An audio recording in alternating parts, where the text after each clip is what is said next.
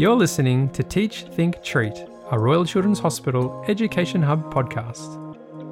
This podcast is for healthcare professionals and students about teaching and learning in a busy clinical setting.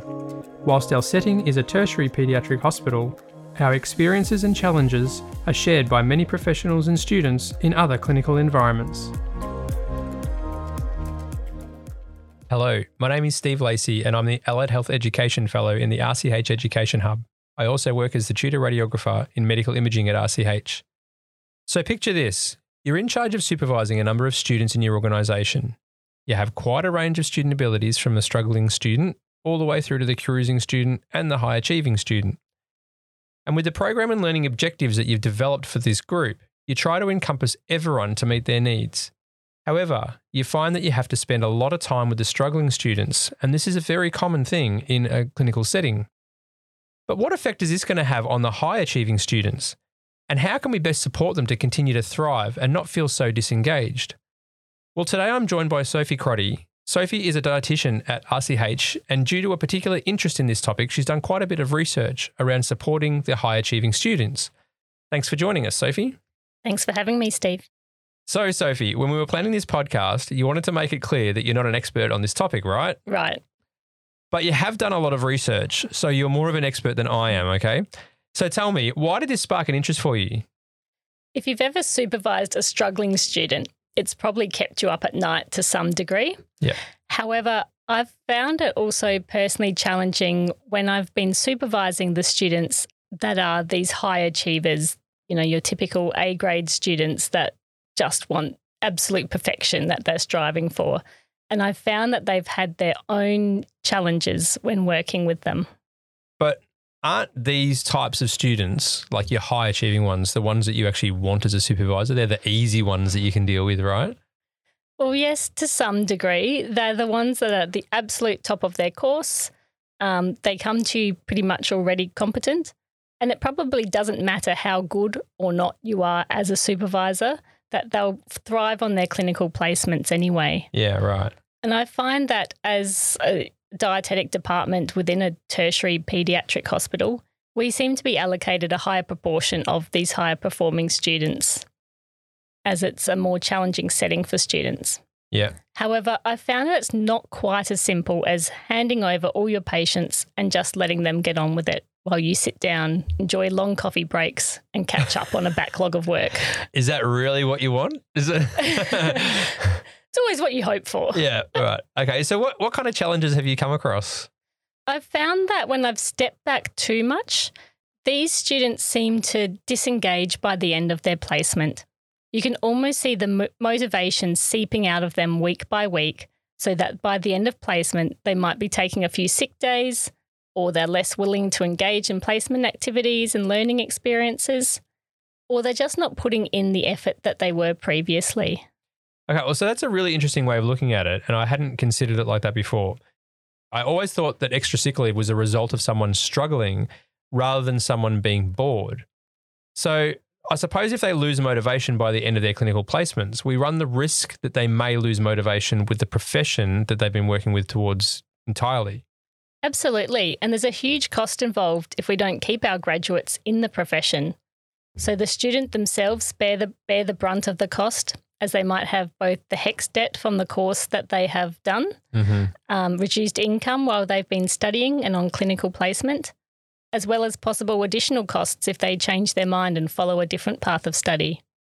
But there's also costs to us as staff, a hospital, and the resources that have been put into training this individual. Yeah, exactly. And how do we keep these students motivated then during their clinical placements? Like, is there any research in this area?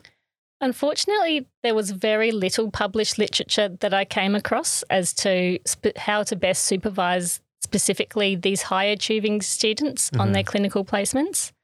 Instead, I had to take a broader look on, at the literature on motivation in general and extrapolate from some other learning theories. Oh, okay. So, the key understanding I discovered is the idea of appropriate clinical challenges. So, challenge is a requirement for ongoing growth as a learner. And as student supervisors, we know the work based learning placements are not only about applying theory in practice, but about fostering that self directed learning behaviour and a culture of lifelong continuing development and learning in our students. So, if there's no challenge for a student on their clinical placement, there's not that stimulus for development either. And as a result, we risk the highly capable student becoming bored and disengaged. Yeah, right. So, and so what kind of things do you think that we would consider to be appropriate clinical challenges? It all depends on the individual student and the nature of the work that they're doing. So, for some students, that challenge may be increasing their workload so that they're seeing more patients in a day or across the week. For others, it might be increasing the complexity of the workload, so choosing more clinically complex patients. For other students, it might be increasing the variety of clinical conditions that they're seeing, so they have to draw on a broader theoretical knowledge base. Or in pediatrics, giving them that spectrum of ages from neonates through to adolescence, so that they have to learn to adjust their communication style and draw upon their knowledge of child development. In most disciplines, a pediatric placement for them would actually be considered a challenge. If you are a high achieving student, coming to somewhere like RCH would actually be quite the challenging situation that, that these guys should thrive on, right?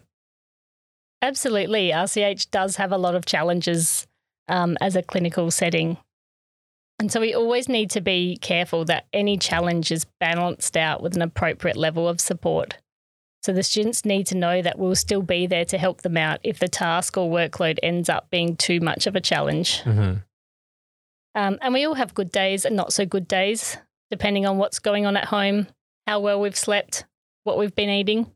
So, as supervisors, we should be providing regular check ins to find out how our students are coping on any particular day as there may be some days they don't feel like they can cope with as much of a challenge, and they might just need a day of some easier tasks or routine reviews scattered amongst their more challenging day. And that probably goes for all students, not just the high achievers. Right. So I think the other thing, though, Sophie, is that when we have students coming here on placement, they've also we've also got to be quite cognizant of the fact that they can be stressful situations that they might be dealing with that we which we may not necessarily have prepared them for? Absolutely. Just being in a clinical environment is a challenging and stressful experience itself. Sometimes the sights, sounds, competing demands, pressures of observations or university assessments that are going on in the background are enough of a challenge for students. And so those who thrive during the theoretical components of their degrees won't necessarily thrive on their clinical placements. Mm. And for those students that are the typical A grade students that are used to their high marks, that can really affect their self esteem and their notion of self. If they've always seen themselves as a high achiever and they no longer feel like they are thriving, particularly if they feel like they're letting others down, such as their family or university lecturers who also expect them to do well. Yeah, it's really interesting you say that because I've often felt that the high ATAR scores that are required to get into most healthcare degrees can often be somewhat of a detriment to that profession. Um, like, I mean, it's great for a university to say that, you know, we set a really high standard of acceptance into the course and how great this is. We've got great high ATAR scores and that's fantastic. But when it comes to healthcare, I don't think that high academia is always going to be along the same line as a good bedside manner, for example. I think that sometimes someone who can be a really good achiever and be quite smart academically may not necessarily be able to communicate well with patients. Absolutely. Those soft skills are skills in themselves. Yeah. So, one learning theory that ties in nicely with what we've discussed so far about maintaining the high achieving students' level of motivation is the idea of self determination theory. And interestingly, this learning theory has also been looked at when talking about struggling students. So, self determination theory was first described by Deci and Ryan in the 1980s and proposes that there are three psychological needs to be met in order for optimal well-being. These are autonomy, competence, and relatedness. Mm-hmm. So, having increased levels of these three aspects can enhance your intrinsic motivation, which is the inherent tendency to seek out novelty and challenges, to extend and exercise one's capacities, to explore, and to learn. And that's exactly what we want our students to be doing on their clinical placements with us. It's often the students who are more intrinsically motivated that are more likely to seek and respond to feedback on their performance and acknowledge their limitations and seek help when they're faced with difficulties, and which in turn help them to achieve that higher level of excellence than their counterparts. Yeah. Clearly, our high achieving students are likely to feel a high level of competence in their work. And as a result, they're also more likely to progress with gradual independence on their clinical placement faster than their peers, which increases their sense of autonomy. So, having these needs met can then enhance their feelings of well being, which in turn can further aid their learning. And so, what about that third need, relatedness? How can we ensure then that our high achieving students are also having that need met? You're right. And that's the one that we do sometimes need to focus on with these students. We need to ensure that their increasing independence and autonomy doesn't isolate our high achieving students.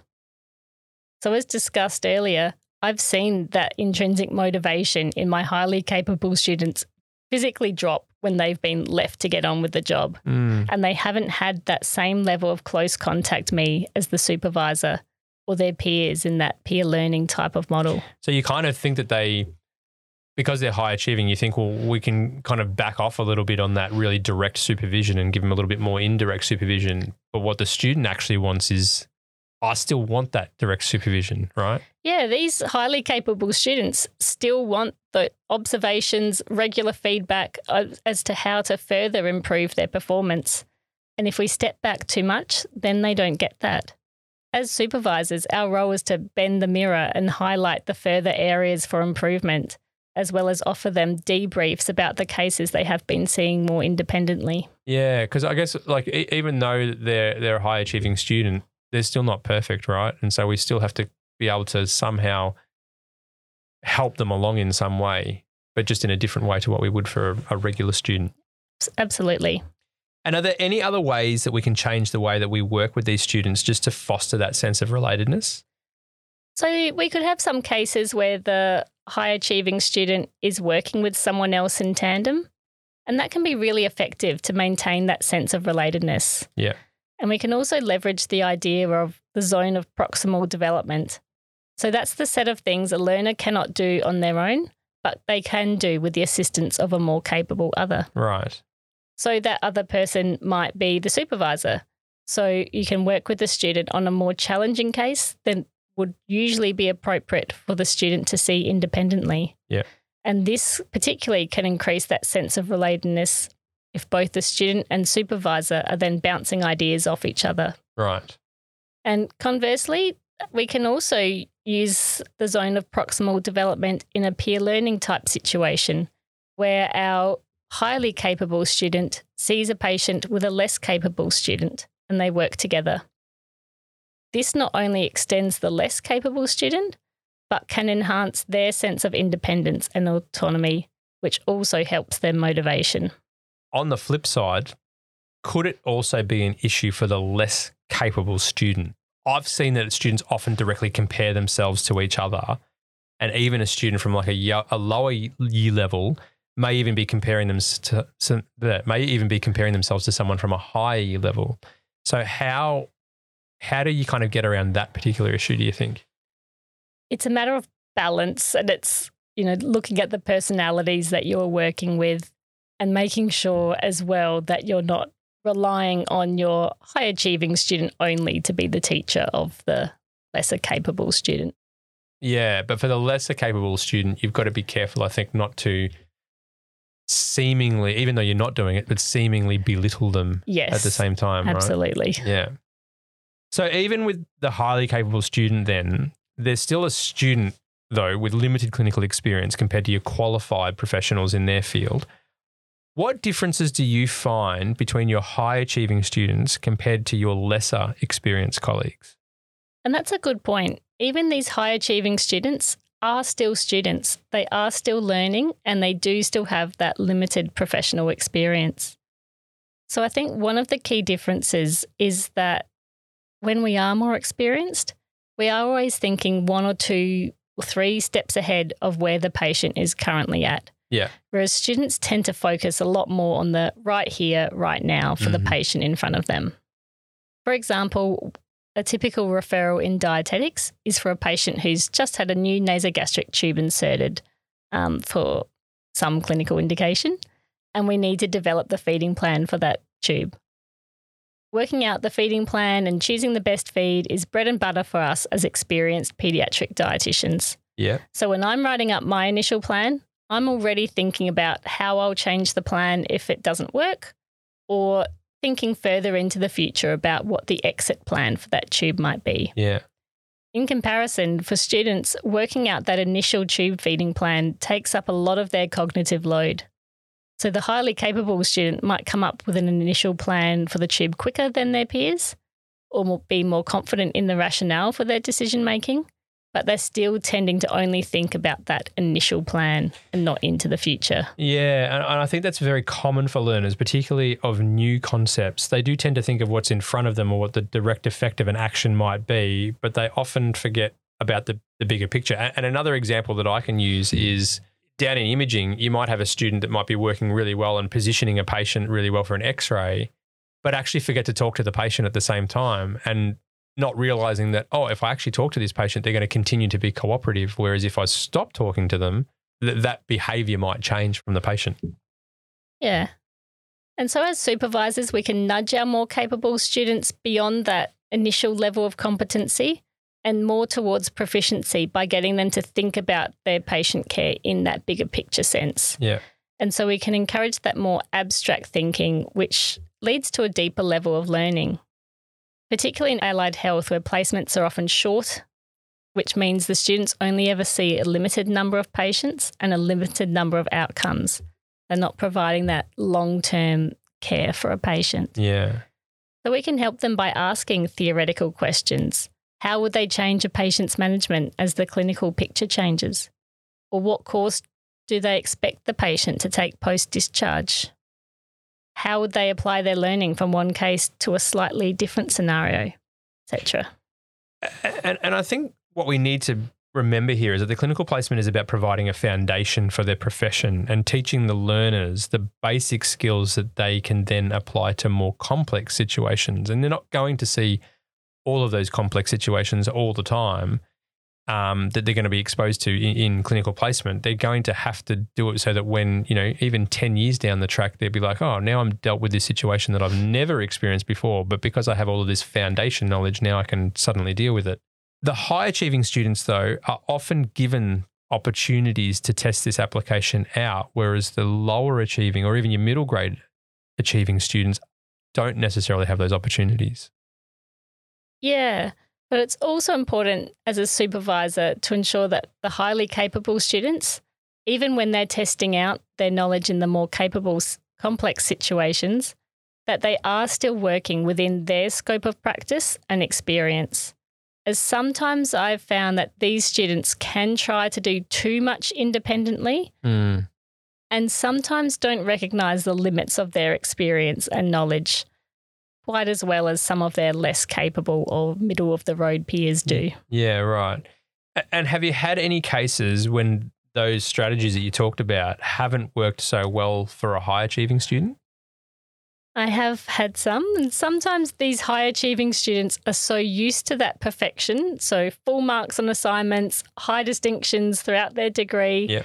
that they don't seem to have that same level of feedback literacy that some of our other students have. So it might be on their clinical placement for the first time that they receive some constructive feedback and mm. hear that their performance wasn't perfect. So, although we're targeting our feedback at improving their practice to further their development, it still can make them feel uncomfortable and can threaten their notion of self if they're not accustomed to receiving this constructive feedback. Yeah. And you've got to watch out for those signs too, right? Absolutely. When you give when you're giving the feedback, you got to look and see, okay, are they how are they actually taking this in? The white face and yeah. wide eyes. Yeah. Yeah, so some, it doesn't matter how many conversations we have about the role of feedback, reflection, development, striving for continuous improvement. Any feedback discussions where they don't hear from us that they're perfect just can just knock them. Yeah. And yeah, sometimes we just never seem to get through that. And I find these same students tend to also be more guarded in their self reflections about their performance. And ultimately, I don't think that they learn and grow as much as over their placement as they could have when they are holding back from us. Definitely not nearly as much as their peers who are more open to the feedback and its role for learning. A big problem as well for imaging, medical imaging students too, because I have often found that I have to give negative feedback to learners who are used to only positive feedback. And it actually gets harder for the student the closer it is to the end of their course, particularly when it's the first time. So it seems to be more damaging for them. Um, look, Sophie, this is a, such a fantastic topic, and thanks for sharing this with us and speaking on this topic today. Have you got any last minute tips for our listeners out there about how to support these high achieving students and how to be cognizant of their response to feedback? I think the most important thing is to have that open two way dialogue where the student is able to express their views about what is and isn't working for them on their placement and is able to request challenges specific to their learning needs. And it's also important that we remember as supervisors that these high achieving students still do require adequate access and attention from us as supervisors so that they have the opportunity to grow and develop their clinical skills just as much as their struggling or middle of the road peers. Yeah, absolutely. Look, that's fantastic. Thanks a lot, Sophie. We've also had a previous podcast on structuring and delivering feedback, which came out in 2022. So check that one out if you can as well. Thanks again, Sophie, for the chat. Thanks. Thanks for listening to Teach, Think, Treat, part of the Royal Children's Hospital Education Hub podcast series. If you'd like to hear more of our podcasts, check out our other podcast show, Conversation with the Experts, where professionals from the Melbourne Children's Campus provide advice and insights, tips and tricks, and discuss latest research findings on a range of topics.